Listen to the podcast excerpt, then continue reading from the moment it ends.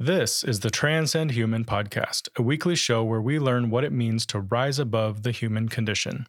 We hope the conversation today is just what you need for the week ahead.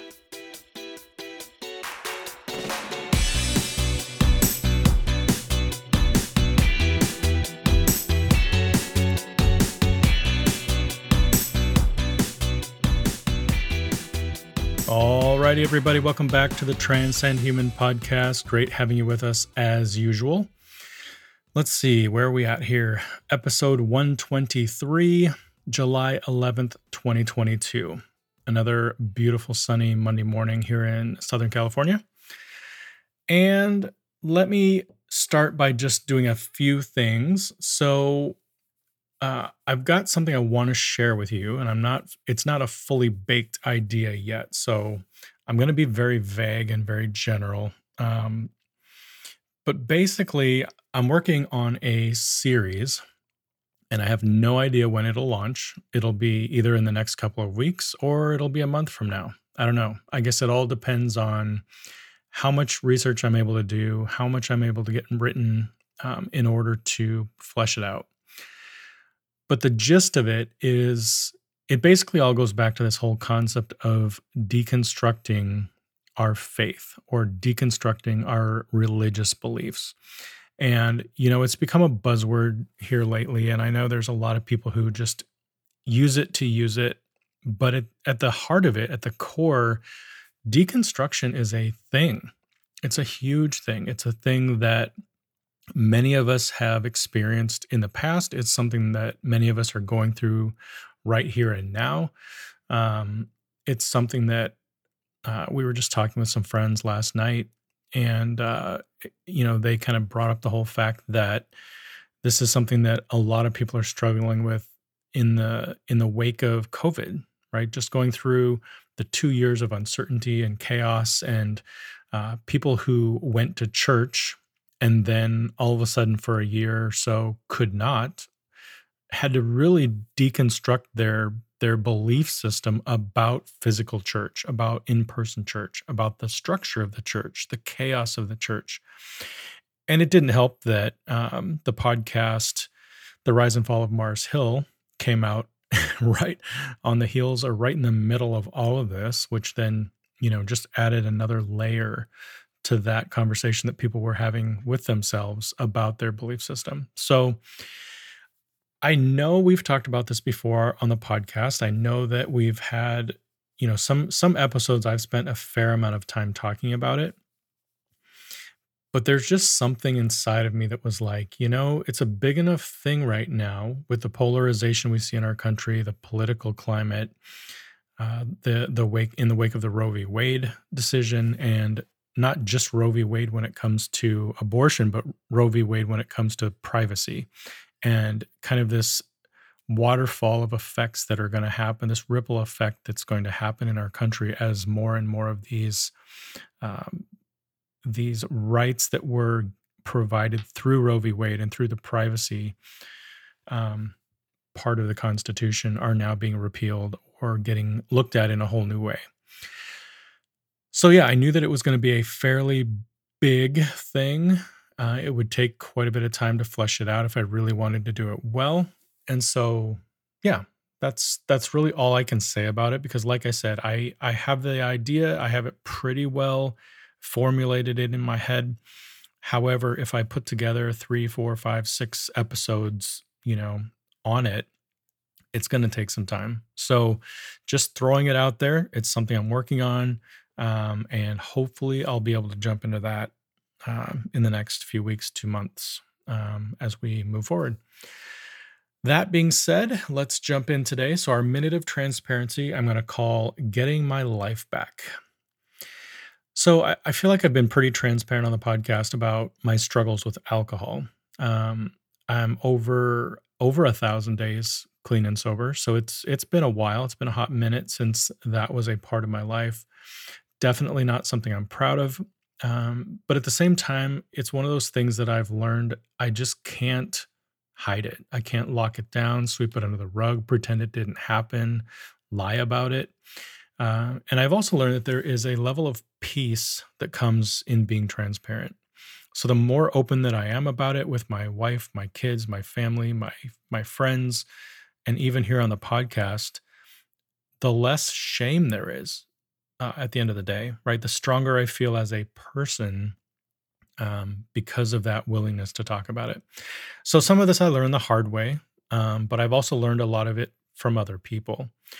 So a while ago, I joined TikTok, and and it was mainly for marketing purposes, right? I just wanted to get on the platform, talk about Transcend Human, and and hopefully that you know spread the word about Transcend Human and and brought more people into the fold when it comes to the podcast and everything we're doing over here.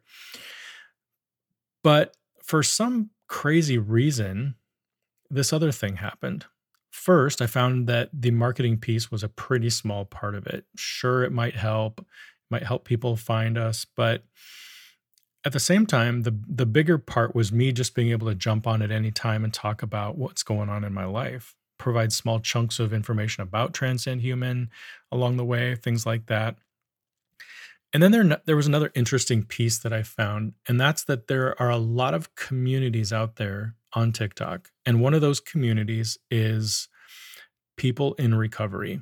So people willing to be honest and transparent about how they feel, um, you know, what what they're going through, all of that kind of stuff. And one of the people on this community is named Jenna, um, and she's one of the bravest people I've ever seen in this realm, right? And I love it. I, I literally I found her early on and was immediately attracted to her story, her process, the way she thinks, the way she talks about her recovery. Um, I just love every bit of it. Uh, she starts every one of her TikToks with, "Hi, I'm Jenna. I'm a, I'm an alcoholic, and I've been sober for." And then she lists the number of days that she's been sober.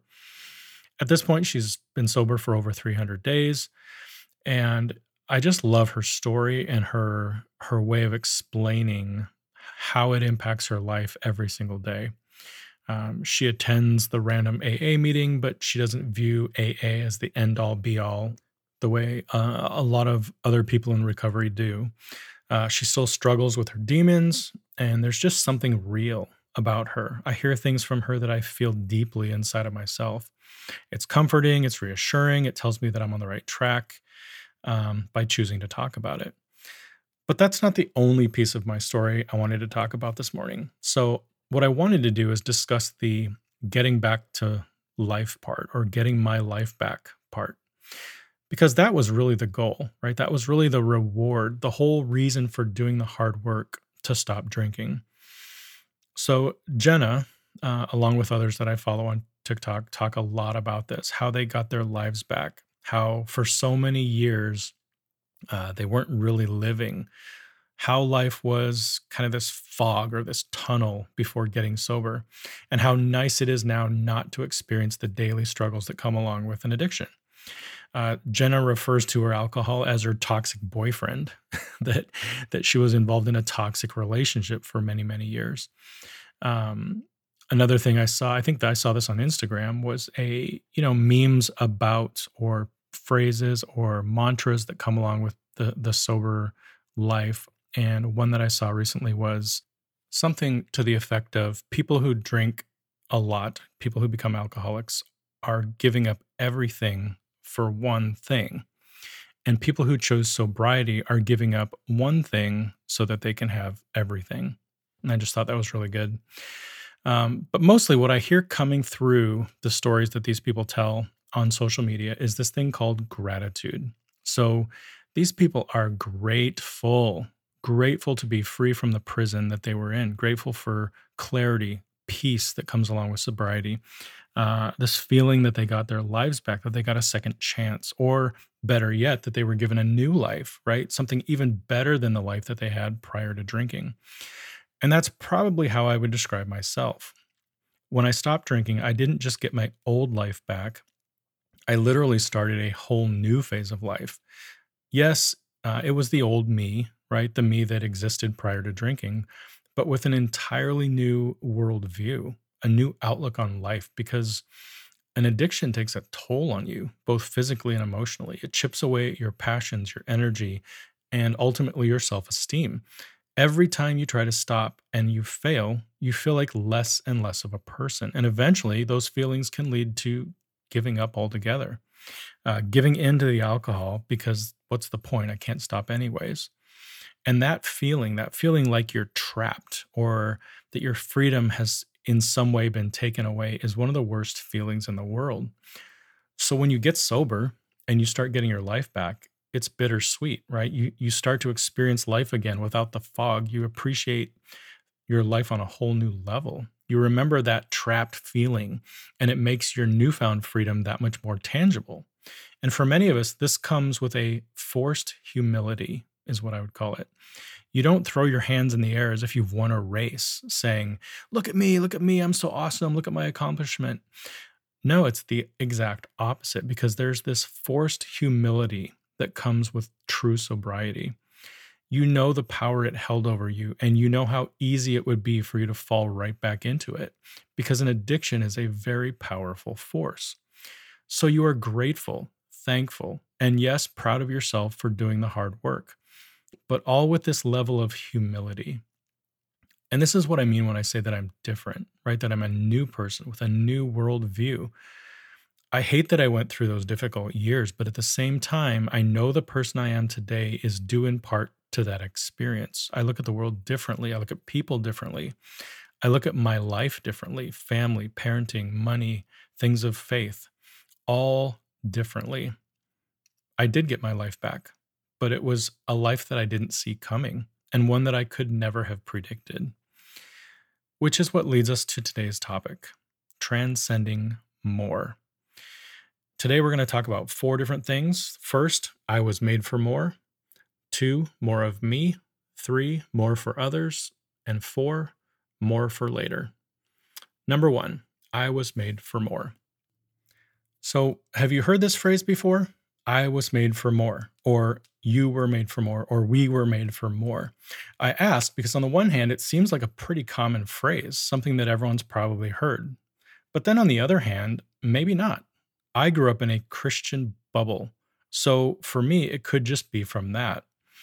Uh, when I went and did a Google search for the phrase made for more, this is what came up on the first page of search results a devotional by Faith Gateway, a book written by Joel Osteen's sister, Lisa, a music video by the artist PETA, which has a very spiritual and religious flair to it, um, a sparkpeople.com success story, and then a handful of Facebook posts from Calvary Baptist Church.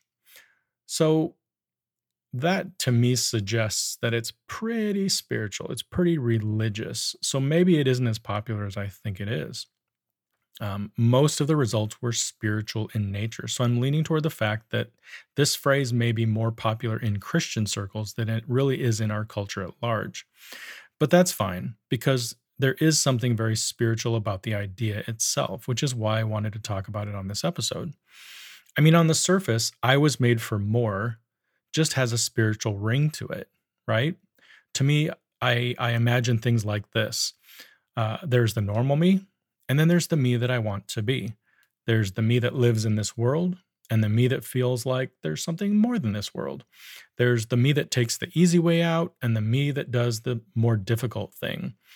There's the me that follows the crowd, and then there's the me that could lead people in a positive direction.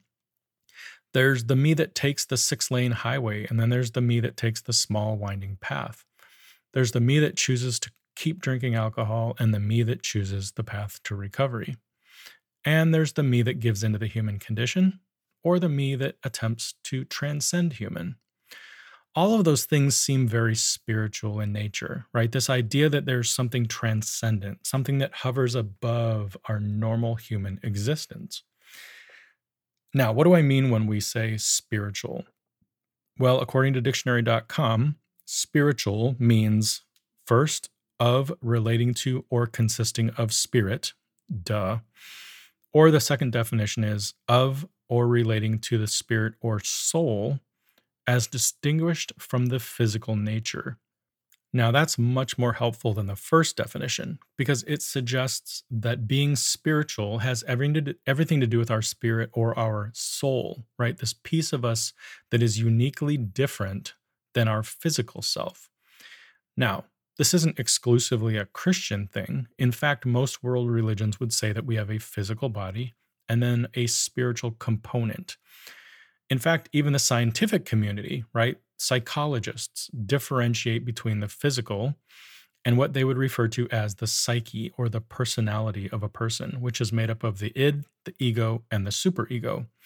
Uh, they may not refer to this as the spiritual part of a person, but it really plays the same role. I mean, I find it interesting that the superego is the part of our psyche that is responsible for our morals and values, helping us determine if something is right or wrong. Now, of course, a psychologist would be quick to explain that this higher level of thought doesn't come from God, so it can't be spiritual. It's simply something that develops over time based on the people, places, and things that helped define our childhood, that helped raise us. And while I agree that those things do help shape us, I would also suggest that there is a spiritual element which resides within, both due to religious upbringing, but then through this direct connection that we have with our Creator, which is the conscience. But we're getting a bit off track, so we're going to leave spirituality where it is for now. But I really want to lay that foundation for this conversation we're having on being made for more because it's important to understand that these two concepts overlap. Being made for more is related to the spiritual side of each person, and our spirituality is our direct connection to the more that we're wanting to achieve. Now, this isn't 100% true in every single situation. So, I mean, let me let me give an example. So, let's say there's a person with absolutely no spiritual, religious or whatever, you know, beliefs and they still use this phrase. Let's say the person's a pretty good soccer player, uh, but they just aren't getting the playing time that they think they deserve. So they tell people, I was made for more than this. They work super hard and eventually they get more playing time. And who knows, maybe they eventually wind up on a professional soccer team. Completely legit. And this happens for lots of people in lots of different ways. But I'm going to suggest that these are the exceptions and not the rule. For every person that tries harder and makes it in life, there are hundreds of people who try just as hard and don't make it, right? So I believe that the rule behind the phrase made for more is more of a spiritual one. That there's this level of thinking, behaving, and feeling that is consistent with what the world expects. And then there's this level of thinking, behaving, and feeling that is transcendent, that rises above the human condition. Now, this to me is the essence behind the idea of being made for more. It's seeing the difference between those two choices, the worldly choice and the transcendent choice, and choosing the higher path, because we know that that's where more exists. That's the more that we were made for. And this is the foundation for our conversation today. So, for the rest of the episode, we're going to look at three versions of more that we have available to us more of me, more for others, and more for later. So, section two more of me. So, if I looked you in the eyes and I said, You are made for more, technically, I could be referring to any of the three things we're going to walk through today. But chances are your immediate thought would be yourself, the all caps Y O U, right? You'd probably assume that the more I was talking about has to do with you becoming a better version of yourself, working on you, your thinking, your behaviors, and your feelings. And that's fine. Given that we live in this capitalistic society, we came by it honestly. Our culture thrives on individualism, the pursuit of personal happiness, survival of the fittest, being the best you you can be, pulling yourself up by your bootstraps, clawing your way to the top, climbing the corporate ladder, all that good stuff, right? So let's look at ourselves in the mirror if we were made for more and figure out what that even looks like. So, if we truly morphed into this more character, what would we start doing? What would we stop doing? How would we treat other people? What would we look like? How would we dress? How would we talk? What would we do with our time? What would we spend our money on? Now, I could keep going with the questions and try to make sure I had a complete list, but that could get exhausting. So it might be better to start with the why and not the what or the how, because the why is very important. Just do an Amazon search for the power of why and see how many books come up. At this point, finding your why is a cultural phenomenon in this country because we're all about introspection and understanding ourselves better. We've learned that if we can figure out our why, it's the first step in doing something with intentionality. We increase the odds that we'll be successful. And ultimately, this is supposed to produce happiness, right? So let's jump back to the concept of spirituality for a minute. A concept that means different things to different people, to be sure. Um, and because of this, I can only speak for myself as a Christian. I can't speak for every different religious belief or spiritual belief that exists out there. I can only speak as a Christian. And within this Christian tradition, we have a few core beliefs that provide the why. Now, I'm not going to walk through all of them, but they include things like the existence of God, who is a creative being who created us, the idea that Jesus came to earth, the fact that Jesus died for our sins, the idea that anyone who believes in Jesus can go to heaven and live forever. Um, but ultimately, for the Christian, these concepts and beliefs all funnel down into helping us answer what I call the big three questions. And those three questions are where did I come from? Why am I here? And where do I go when I die? So let's put these ideas together for the Christian. Being made for more is completely wrapped up in the answers to the big three questions. Why? Because it's the why. It's the why behind the what and the how. These answers give us the purpose and the meaning that we need in order to live our lives. Why there is a more to go after in the first place. So, if I believe that I was created by God, a perfect being with no beginning and no end, that adds a whole new dimension to my life. If I take that knowledge along with the knowledge gained from seeing how Jesus lived his life, and then throw in the fact that I can live forever if I choose to believe in him, that pretty much defines the concept for me of being made for more. So, what does this look like in your life, right? I can only speak for myself. So, for me, it looks like this choosing to live every day as a representative of my creator. Uh, next, being a lifelong learner, which means always willing to learn new things about God, life, and my place in this world. Next, understanding that I have value and purpose simply because I exist, which in turn suggests that I should take care of myself, right? So maybe I eat better, I get exercise, I spend time in the sun um, or in nature on a regular basis. Um, next, maybe it means I stay away from things that are obviously harmful to my body. Now, in my case, this means drugs, alcohol, pornography, among other things. Um, also includes things like not giving into laziness or giving in too much to my introvertedness. And then for most other things, living life with this whole rule of moderation, right? Everything in moderation. So choosing to go easy on things that could become harmful for me, things like caffeine, sugar, social media, entertainment, things like that.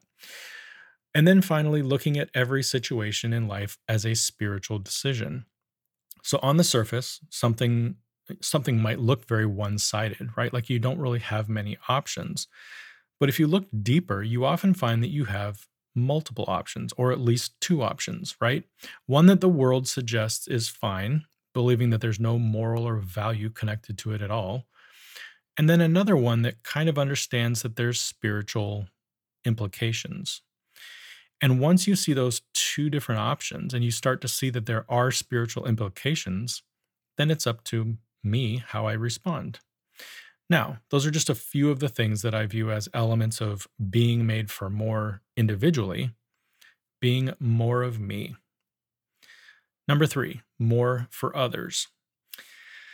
So it was really hard not to mention this in the previous section because part of being made for more as an individual is also seeing that I'm not the center of the universe. It's moving my focus from me to we, from me to others. And you can't really disconnect the two. I simply talked about more of me first because that may be where it's easiest to start by looking in the mirror and seeing the things that we need to do to change ourselves. But very quickly, on the heel of those changes, should come this new vision for those around us. Ultimately, this is what made for more means to me. It could literally have been changed to made for others, and I wouldn't have blinked. Because people who look out for other people and help others in need are more, right? They're different because they don't fit into the capitalistic culture that we've created in our country. And here's what I mean by that. So take survival of the fittest and then take a person who helps an old lady across the street and it doesn't compute, right? Um, take climbing the corporate ladder and helping others achieve their dreams. And how are those going to be compatible?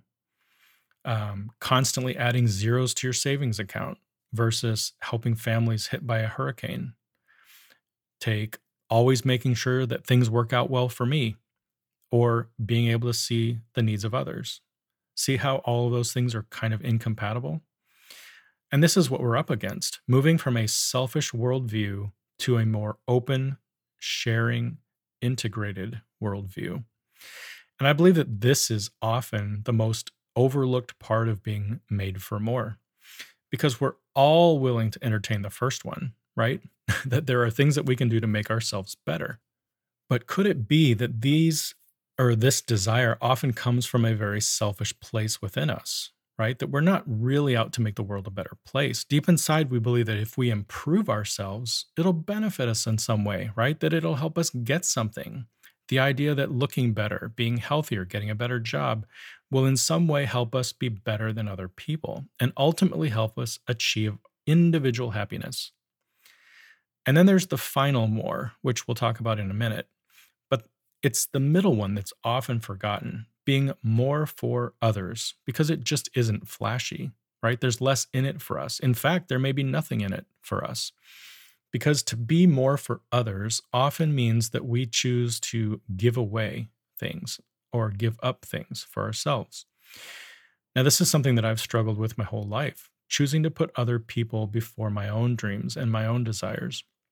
It shows up in crazy little ways, like wanting things, material possessions, often ones that I don't really need. Um, finding it difficult to go out and serve, to go to serve events, right? Which I can easily blame on my personality because I'm an introvert, but that's not an excuse. Um, viewing Transcend Human in my writing as my ministry. This is how I serve others.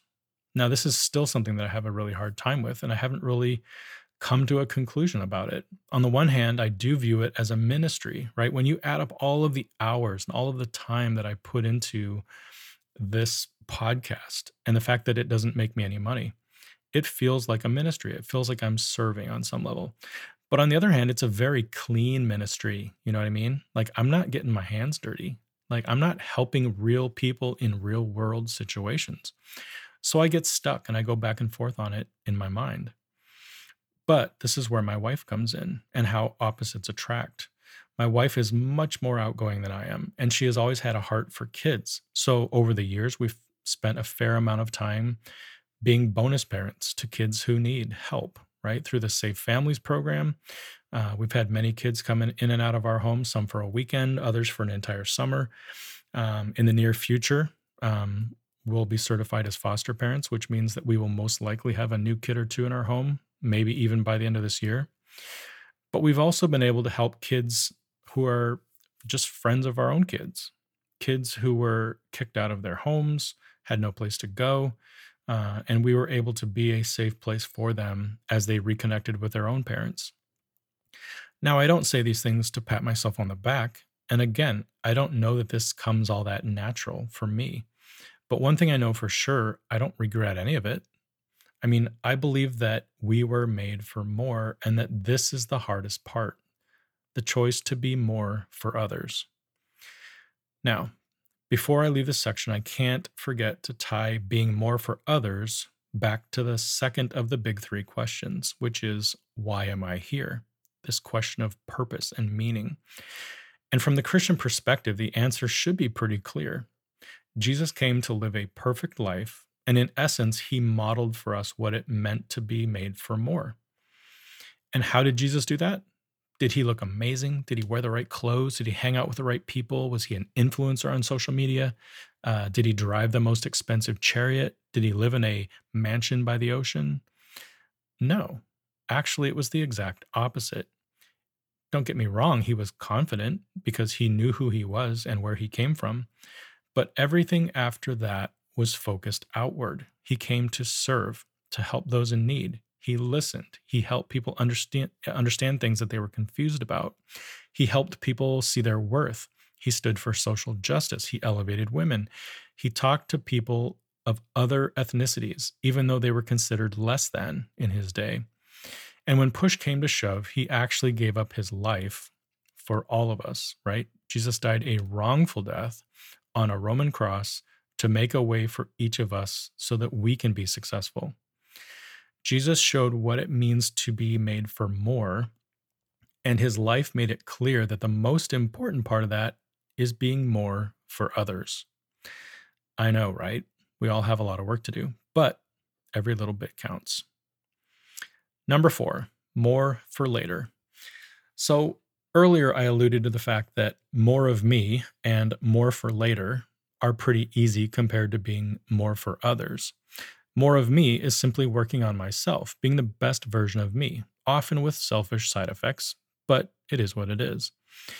And then there's more for later, which can be equally looked at as selfish, right? Because it has to do with the third of the big three questions Where do I go when I die? And in very literal terms, others aren't part of this equation, right? In the Christian faith, there's this thing called justification, which means we have been cleaned or fixed. Every human being is born with a sin virus, a virus that eventually leads to death. However, this is why Jesus came to earth. He lived the perfect life, free from the sin virus, and then was killed by the very people he came to save. Because Jesus didn't have sin in him, because he was actually the one who created us, his death became very important, right? It became this portal by which we can escape the effects of the sin virus. He made that way so that each of us could become vaccinated, if you will, from the sin virus, and then pass from this life into eternal life, the way that it was originally meant to be. So, this is the third part of being made for more the whole idea that we have access to more for later. And again, somewhat selfish because it's all about me, my future, and whether or not I want to live forever. But to wrap things up, I want to be clear. These three things should not be viewed as one offs. Like, uh, I think I'll be more of me and a little more of others, but I don't really need any of the more for later stuff. My suggestion is that we view all three of these as equal parts of a whole. That in order to be, to be truly made for more, we need to accept and pursue all three. Similar to the big three questions right? We can't just answer one or two and then stop trying. Every person on earth benefits from answering all three to know where we came from, to know why we're here, and to know what happens when we die. So, in a very similar way, being made for more requires us to move in three directions working to be the best version of ourselves, working to be more for others, and choosing the free gift of eternal life, which comes later. So let's land the plane. In the past, we've talked about the whole concept of the scratch, right? Referring to this short little period of time that we have here on earth. We talked about how we can live for the scratch, which is just living for me right here, right now, survival of the fittest, taking whatever I can get, and and making our main goal the happiness during the scratch. Or we can live during the scratch as if we were made for more, living lives on purpose, living to help others, and living with a goal of living forever. This week, ask yourself the following questions. First, where do you land on this whole idea of being made for more? If you believe it, has it impacted your life? If you don't believe it, same question. Has that impacted your life? Number two, when we talked about more of me what was the first thing that came to your mind? Is there something that you could do this week, some small step, something you could stop doing, or something that you could start doing? Number three, same thing with more for others. What percentage of your day is focused on you, and what percentage is spent helping others? And what would it look like to change those percentages a little bit in favor of other people? And finally, where are you at with more for later? I know it's all about you, but it's still important. This is eternity we're talking about. Have you accepted the antidote to the sin virus? If not, I encourage you to make it official. Get the vaccine, it's free. There's no political strings attached, and you don't have to wait in long lines. That's that's pretty much a, an awesome deal right there. So that's it, folks. I think I have hit the wall. Uh, thanks for stopping by. I love it so much that you are willing to hang out, join me each week as we talk through some of these things.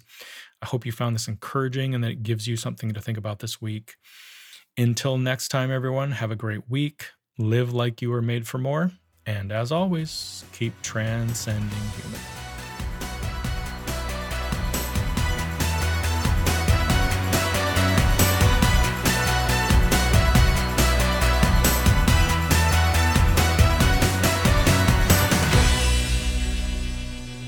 You for listening to this episode of the Transcend Human podcast. If you're interested in the show notes for this episode, head on over to transcendhuman.com forward slash podcast and navigate to the episode you're looking for. On the website, you'll also find blog posts, podcast series, and other helpful resources to help you navigate the Transcend Human ecosystem. You'll also find links to our social media channels and as always, if you have questions, feel free to contact us at info at transcendhuman.com. Have a great week, everyone, and we'll see you back here on Monday morning.